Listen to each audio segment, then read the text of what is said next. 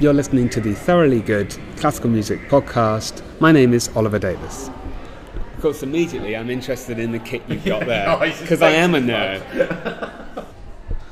I am Oliver Davis. I'm uh, a composer. Um, I write predominantly classical music, um, and I'm sitting here in the Royal Festival Hall foyer chatting to you. When were we? When were you last here at the Royal Festival Hall? Do you recall? Yes, the last time I was here was for uh, a meeting about a soundtrack for a film.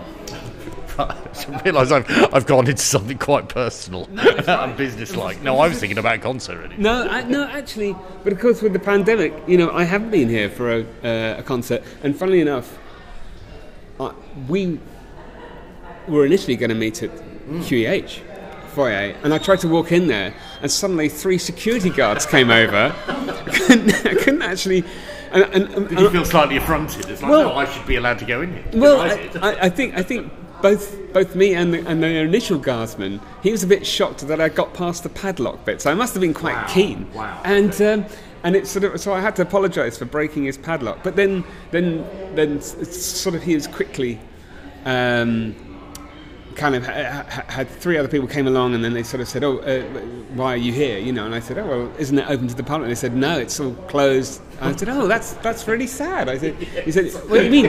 I said, "When does it open?" He said, "No, no, no, no. It's uh, you know, it's it's o- we're closed. It's COVID. There's no. It's just totally." Oh, it's like like, the panda- they haven't read, they haven't heard the news. They, haven't heard the news, have no, they? they haven't heard the news. And so it was a bit of a, oh, well, this is quite symbolic, really. I just said, this is really tragic. Because I remember as a kid being in that foyer a lot because my parents would have concerts on and I would be sitting there with my brother looking like idiots trying to sell their records in the, in the interval, right? Wow. You know. they- okay. I must ask you about your parents. Right, so that, That was sounds like my- slave labour. my, my but my so my connection with uh,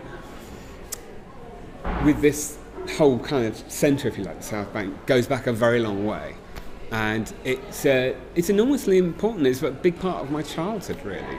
What were you doing here in your childhood? That you were selling CDs. Yeah, your parents was- got you to was- sell I mean, CDs in the interval, or what? Yeah, exactly. So interval and after the gigs.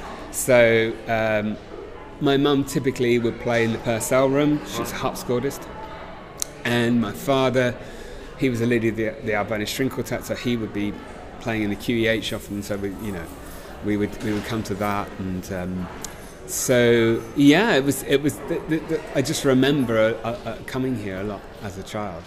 So that's my connection with this this area. I'm, I'm suddenly feeling really sorry that, that you would your formative years are peppered with with retail experiences. Is that, I mean, that's the image that I now have. No, Uh, correct me if I'm wrong. Yeah, no, no, you're wrong. It was like literally, you know, we, we, it was, it was a kind of fun thing. Someone had to sell them. My parents couldn't sell the, the discs, but it was just, just a way of, you know, topping up an artist's income, isn't it? Yeah, yeah, fine, fine, okay. Did you know then? Did you have an inkling then of what you wanted to do? Oh, totally.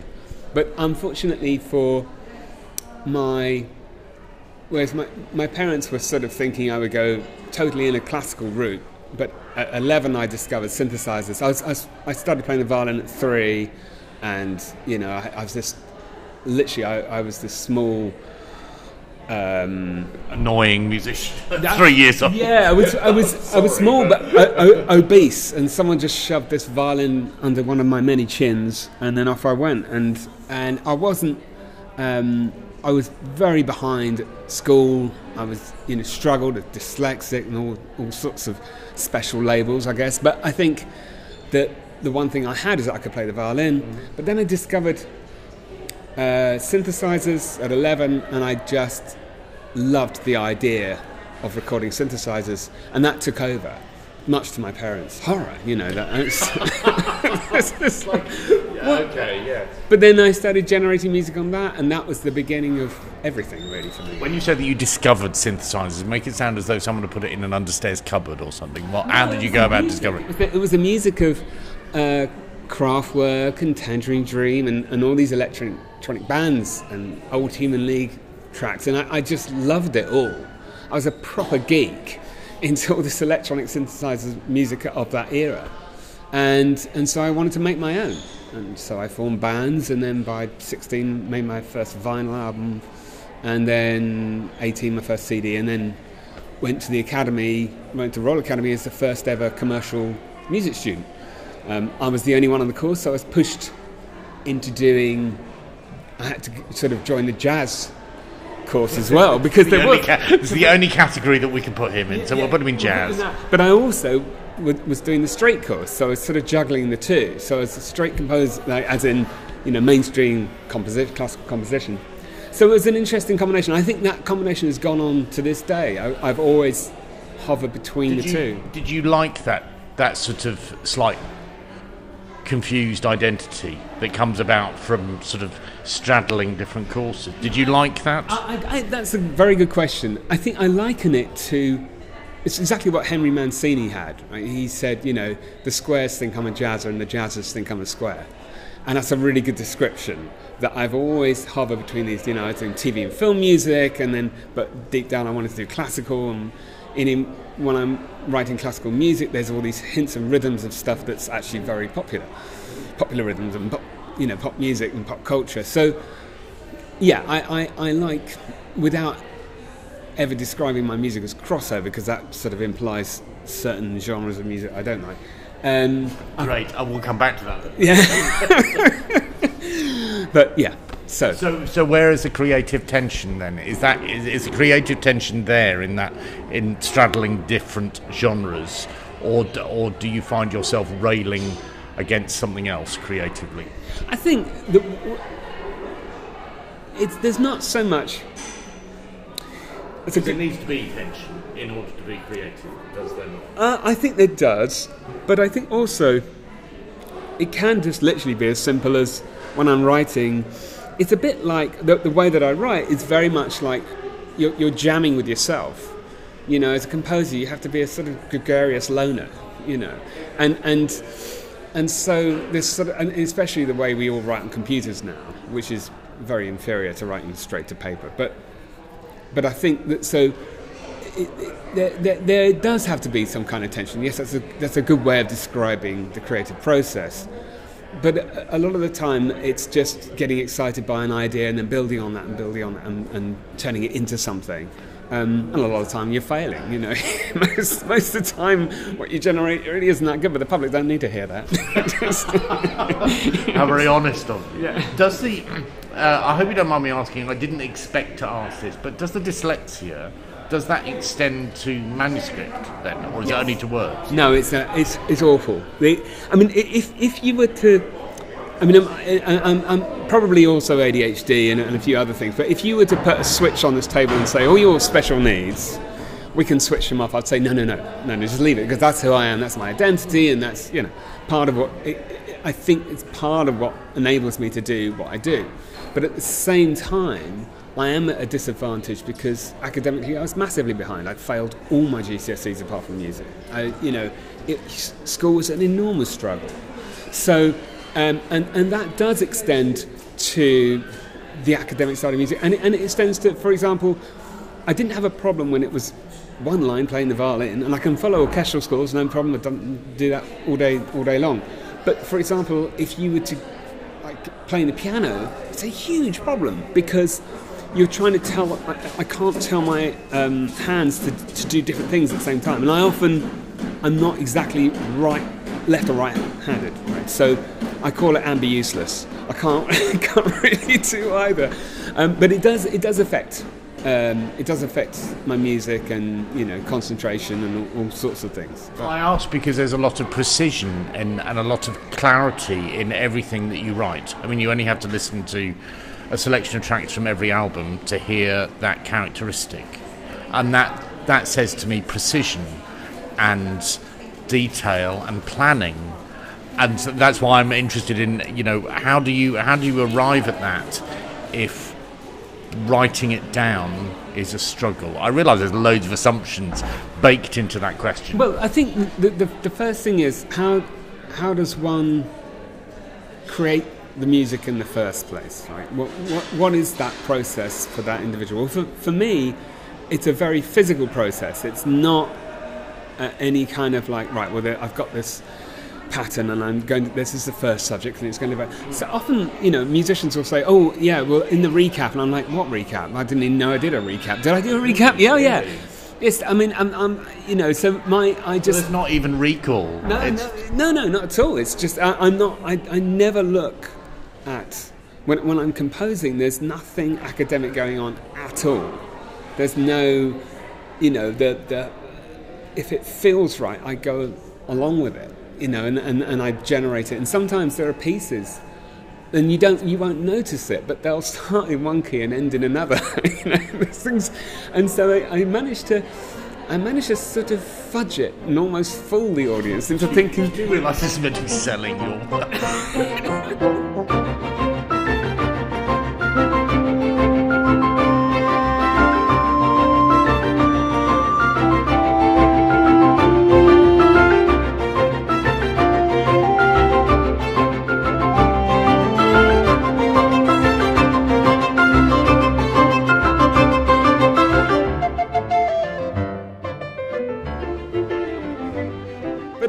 the day, people seem people seem to like it. Whatever I'm doing, it seems to have worked. And I'm like, yeah, okay, great. It's, and, and I think the way I'm writing it, it's a bit like when I was a kid writing all those pop songs.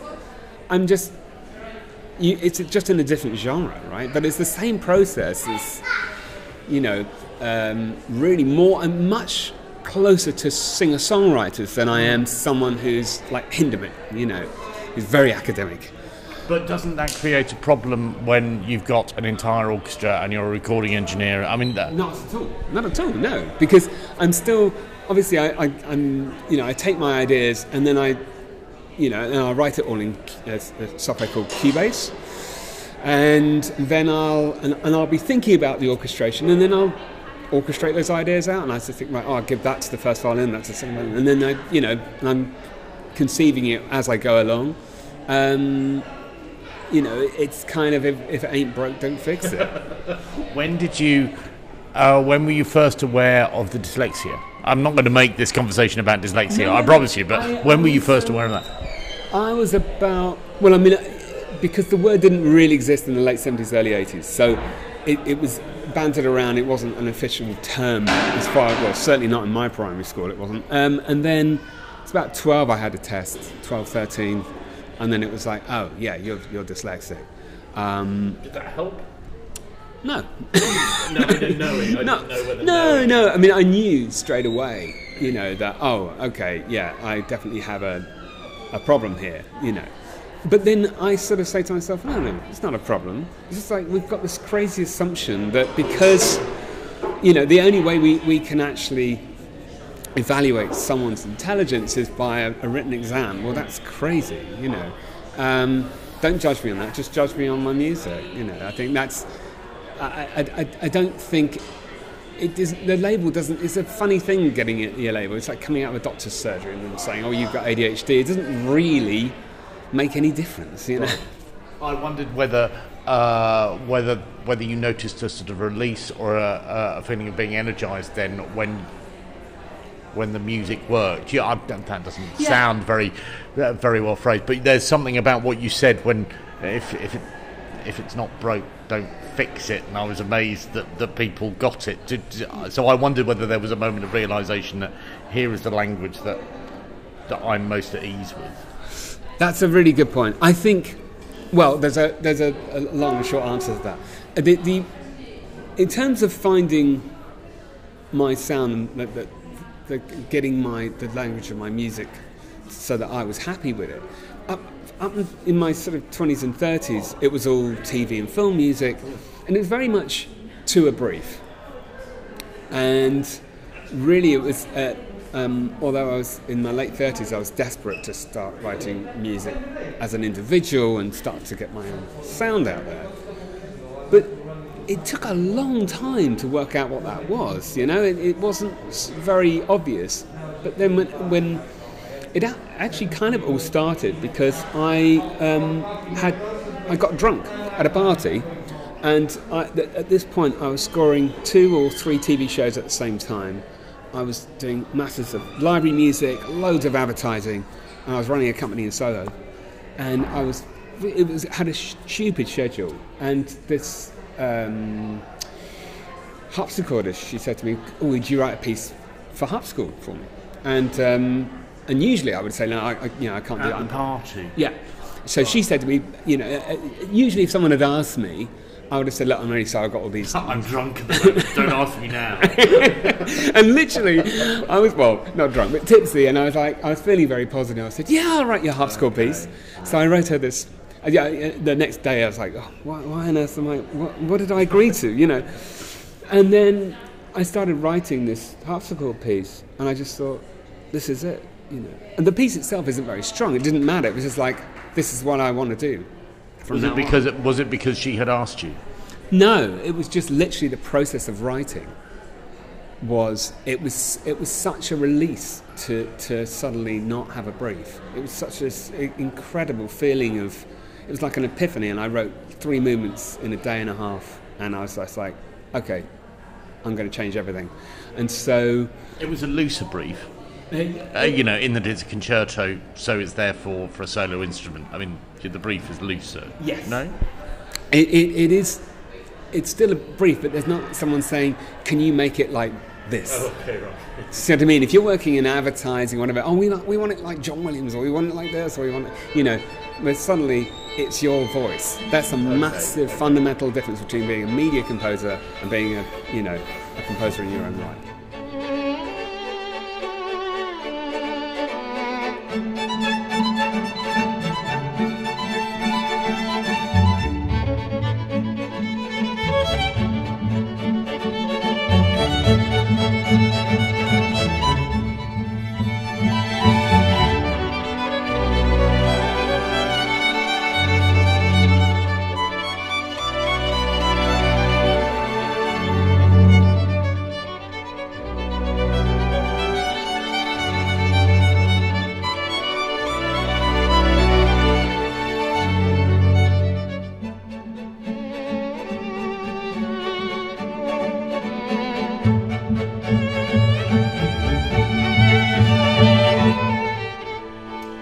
When I hear your music, I do think as though I'm listening to a TV program without the distraction of the TV program.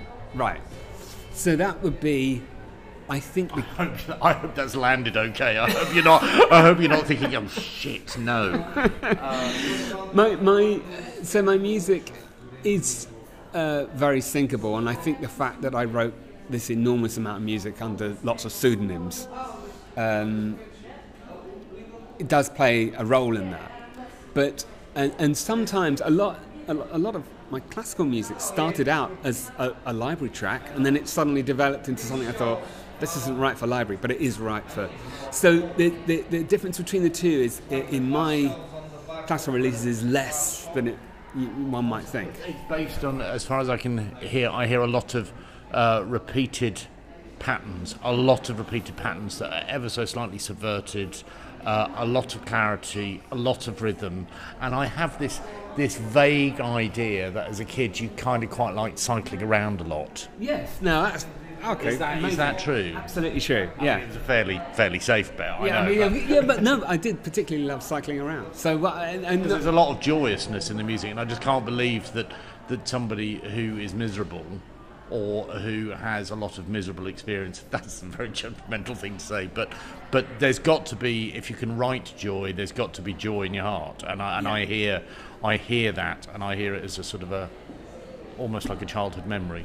Yeah, I think I think I, I am by and large annoyingly happy. Um, which is, um, and and you know so like, and I, you know I have a friend of mine, another composer, and he sort of says, oh you know you should be scoring these sort of drama series at the moment. Really, you know that's what you should be doing. And I was like, no no no, you don't get it. I'm I'm exactly the person who shouldn't be doing serious da- drama because that's not a reflection of who I am if if and, and the music that you create doesn't matter what area you're in, whether you're an artist uh, or you're a composer or music, it's got to reflect who you are. Otherwise, it's just going to be a decaffeinated music. It's not going to be the real thing. And so, yeah, I'm generally sort of super positive. So that come, comes out. yeah, I have to tell you internally, I just think, God, you're annoying, aren't you? I just think, really? Oh.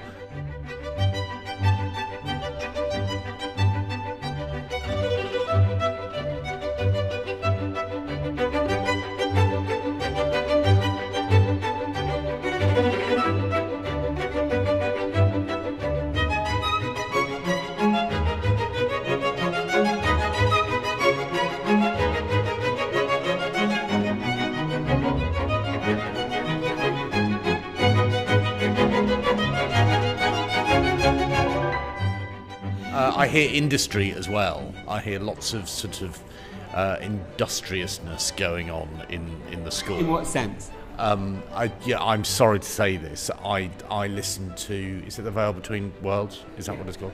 So, for example, I listen to the last movement and I just think that I feel as though I'm in an episode of Downton with loads of people running around around me and I love it. Right. Okay. Well, that's that's That's, that's what I mean by industry. Right. That's really interesting. Um, uh, it, in, that last moment seems to split people, but the, the few people There are some people who don't like it. No, no. It's just it's literally that I've had very interesting response from. Uh, for only a few people have heard it because it's not out yet. But um, When you say interesting, that sounds quite ambiguous. Do you mean that they were quite negative?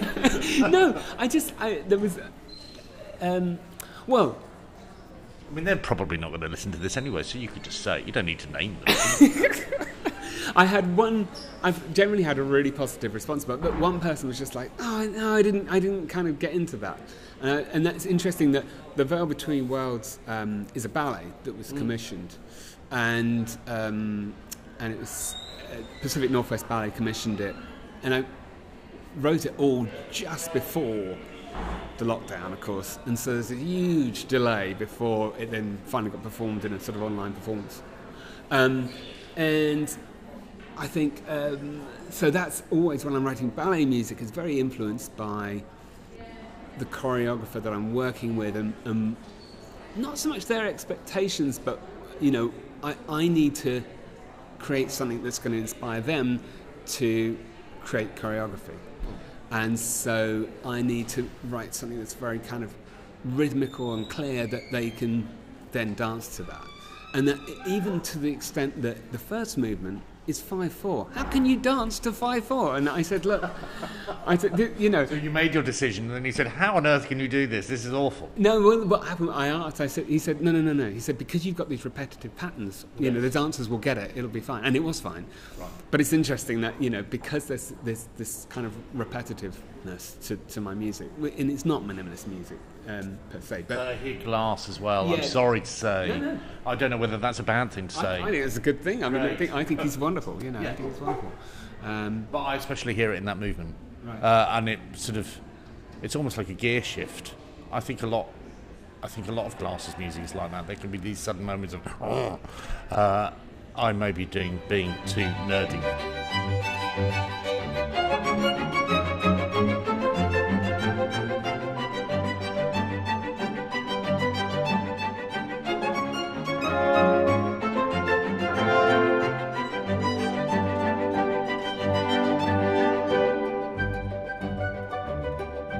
Thing I want to ask you about is Solace, which is the album before. Yeah. That was recorded totally in isolation, wasn't it? Yeah. All instrumentalists, all isolated because it was through the pandemic. never again. Okay, okay. now we're getting the real you. oh my Put your head in your hands. Goodness me. It, it, uh, uh, I, I, I, I loved it because it gave me, you know, something beyond uh, doing lots of weeding in the garden. Garden. It gave me a real focus during those huge lockdown periods. Um, but it was incredibly challenging. The biggest challenge with that, working remotely, is that it, you know, with the, with the with the album that we've, we've just recorded, we will pile into Abbey Road or pile into Air Studios, and, and everything happens in that room. Right? So, um, but the thing is, when you're when you've got people and soloists all dotted all over the place, and and, and they literally was people all over the all over the world, um, you don't have the luxury of that feeling of ensemble, and but but crucially, you then have to start thinking, because of the, the, the order in which things had to happen, you have to think a little bit like a conductor. I'm not a conductor, but I had to think about the tempo because you, I, I didn't want like a, just a solid click track throughout every track. So I had to imagine, well, if this, if, if the soloist and the orchestra were in the same room, would, would it get faster at this point? Would it, would that be, you know? So you could kind of plan all of that. So I had to create like a, uh, an initial version, and then so it, it, it was the most complex thing I have ever done. Um, but it, but it led to a kind of unique sound, I guess. I know there is a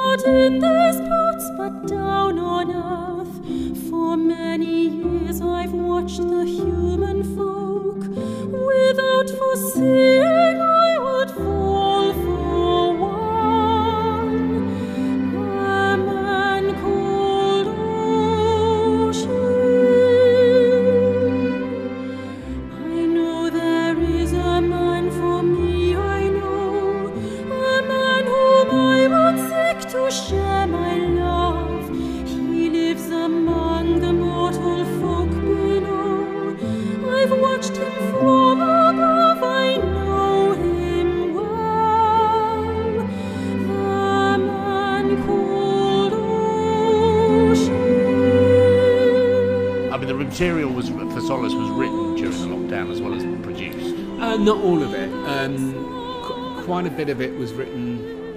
um, I'd say about, about half and half. Look, trying to remember Because back. when I listen to this Mortal Man, it's Mortal Man with Grace Davidson. I mean, I find that almost heartbreaking. I find it almost too much because I remember hearing that during the pandemic for the first time. It's just like this is this is so well selected. It's almost too much for me to bear. Right. Do you? When, when was that written? Well, that was part of a project. Um, was exploring um, with uh, a lyricist called John Delaney, and I was ex- we we were exploring Irish mythology, and we there's about that's one song, and I think in total I've written about 25 minutes, and I just selected that one for that album. Right. Um, maybe it's more like half an hour's music. So clearly, my listening experience is entirely different from how it was. You know, the impact of, of- from from how it was conceived, which is Oh, a yeah, relief. It was written. A, it was written a long time before the. Right. Yeah, it was, and it, it was unrelated, but it just felt right for that disc. And Um, was that was that a selection based on the experience that we were all having? uh, actually, it, it not entirely. I just felt that it was the strongest song from that experimental route that he and I went down. I just thought this is. This is it, stood out, and I felt okay. I think that's right for Solace. So Solace is, is, in a way, because of its nature, is like a group of strangers on a disc. They aren't massively related. They're related by the, the, the nature of how it was put together as opposed to the repertoire as a whole. Do you see what I mean? So, uh, but it just felt that that, that song could, could do, and it did, you know, it did do really well. So. So the material for uh, the latest album, the name of Air. Yeah. It's Air, John. Um, that some of that was written during lockdown. Yes. Yeah, I think actually. Uh, Not the ballet. Not the ballet. Everything but the ballet was written during lockdown. And including the one with wine glasses. I hear wine glasses Yes. in one of them. Now, I, ha- I what happened was originally, um, so I, I, this was recorded literally at the last minute. I just felt I listened through on, on Boxing Day, just gone. Um, we were sort of discussing the album, and I, was, I just felt, oh, do you know what we we need some more songs on this album. It, doesn't, it feels like we need some, and actually it felt it felt like, and I just bit short. well, we're a bit- well, it felt it felt to me as if. I, I just sort of felt actually. Do you know what? And, uh, we, uh, Em and I, so my wife co-produces the albums, and she said, "I think we should write some more songs for this album." I said, "The orchestra's gone home." I said, "It's Boxing Day. We're mastering on the 10th of January." And, sh- and we were like, "Yeah." And then I went back and looked at the poems that Simon Littlefield had written. And he sent more poetry than I actually needed when I wrote the, this, um, the mountain songs. There were, there were several more poems. And I, so I went back and I was sort of looking through them all and I just thought, that could work really well. That could work well. and so then I, I, I selected those, those songs and uh, started working on them. And by, I think, a few days, I booked all the musicians in, and we were, and Grace Davidson came in early January. Suddenly, I was mixing it, and, and that was it. But the wine glasses. So, I'm sorry, yes, the wine glasses. So Sorry, obviously the musicians and the music and yada yada yada, but the wine glasses. Okay, so what happened was, I recorded it with the piano, and, and I had um, like a little um, a sort of paddy synth sound in the background. I said, I don't, I don't, wait a minute, what could what could work really well?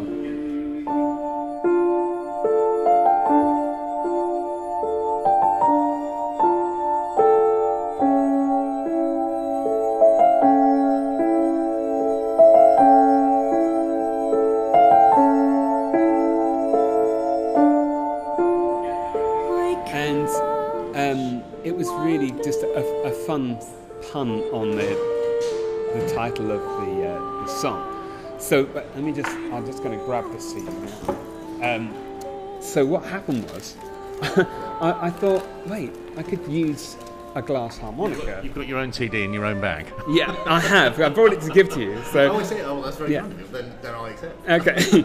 so Mirror, of course, made of glass, and M said, M said, oh, why didn't you know? Wine glasses. This is this is going to work really well. I said, okay, I'll, I'll try it. So I literally grabbed a few glasses from the cupboard. Uh, one of them was totally duff, didn't work at all. You know, put some water, and then you just keep on putting water in until it's the right pitch. But and then I found enough to start making chords. It's, it's actually quite So easy did to you do. play them then? Yeah, yeah, yeah. At home? Yeah. On Boxing Day? Uh, yeah. No, no. This was this would have been. like, Christmas was really dull. I, I say that's a perfect Christmas, surely. Back to the annoying positive man. yeah, wow. He's just he's gratitude in everything. no, I know. I, I really. Um, no, I just had fun with it. I just thought, well, let's try this. And there's a, you know, there's a, a lot of experiments I tried that totally don't work at all. But this, it suddenly just felt right. It just worked really well. Uh, so, are there more? Because it, I mean, your your discography has a similar sort of design ethos as well, which Yes. is rather pleasing. Yes, so, um, and there'll, there'll be a little post about the artwork. The, the, and yes, there is. At the moment, I'm right in the middle of writing number number eight, um, and which we recorded some of that already in the orchestral sessions we did in November. So that's all based around the piano. Uh, doesn't have a title yet, um, but it features heavily features uh, Beth and Flo, uh, pianists that I've worked with from, from Holland who, who've been playing my, my, my music out there. Um, the artwork, yeah. So um, Rebecca Manley, when I originally um, created, we, when we recorded the London Symphony Orchestra uh, with Kerenza and Hugh Watkins, we, we created Flight. And immediately, fr- right from the beginning, I wanted to have something that was as much a, a, a, an iconic sort of look to the artwork. Even though we didn't have a record deal or anything, I was really keen on a, on a certain getting something that I think it was because I loved the whole Tubular Bells thing. Uh, not only did I like the album, but I love the concept that we have There's a really strong identity to the album. So, and I did, I, I chatted to Rebecca Manley, who was the last person, funnily enough, that I met here, um, upstairs, talking about a film. the business meeting. Yeah, right. okay. Back to the beginning. Right. And um, but so Rebecca back in 2014 came up with a bunch of ideas, and one of them was this kite um, idea, and, and uh, she'd drawn out, and, and she created it in card, and it, and it just stuck. And I just loved it, and so we've made all of them sort of very similar. And actually, you know, the first ballet, when Flight was turned into um, a ballet in I can't remember where it was, um, somewhere in the states, I think Oklahoma, Tulsa Ballet. Um, Marcon created it as a, a, a, as a as a ballet. He the thing that attracted him to the album was the artwork. When he saw it on iTunes, it was just the artwork. He just you know. So we're in such a sort of visual age that that for me is really important. So yeah, uh, Rebecca's amazing at just coming up with these wonderful designs. I've got one other question which is sort of bouncing around, which is if you were introduced to synths when you were 11 years old and Human League and all of that, does that mean that you're a Nik Kershaw fan? Yeah, totally. Tell me about Nik Kershaw and I'll see whether I agree with you. Um, it's you know what? That's very pompous, doesn't it? No, Not quite what I. I, I, the thing about Nik Kershaw, so he was a songwriter. Aside from being a pop star himself, he was writing a lot of songs for other people, um, and so you know he, he, he had sort of two careers going on at the same time. I, Human Racing is the album that I sort of think is really strong, and actually, if I'm honest, there's only four tracks I would listen to over and over again, and the the rest of his repertoire I'm not so mad about. So you're not not the riddle then? Not the Not the riddle. um, It sounds like not. no. Oh my goodness. Well, thank goodness I asked this question right at the end. Then I just assumed that, that you would be really up for the because I thought I heard bits of, but maybe that's just me making links. I thought I heard bits of the riddle in your writing. That was all. No, no, no. So I don't. I, No, not at all. I can't stand it. no, uh, no, I don't. I actually, I'm trying to think. Goodness me, I think that bizarrely, I think the riddle is the most. Whenever I hear it end to end, I just think this is the most well produced. Right, I've got to go and listen. But have you not heard it? No, I don't think. I, wait a minute. No, I don't think I know it. It's like it's like a, a petrified um, landscape that he is pictured in front of, um, and This is not Nik Kershaw I know. Then this is a develop. This is human like, racing. I think human racing was before, That's and his Nick, first yeah, uh, and uh, the riddle was like eighty-five. Oh, so I've got to go and check this out then. Well, I'm, I'm, well, then I'm excited that I've, I've introduced something to you. There we are. I See, hope, told I hope that you enjoy I it. at the beginning. This is all going to turn round. and tell me about yourself and your childhood. Yeah. There's no time for that now. Um, uh, is there anything else that you'd like to tell me that I haven't asked you? I think. I think the uh, n- uh, nothing is coming to my mind. How nicely handled. You've been listening to the Thoroughly Good Classical Music Podcast presented by Jon Jacob.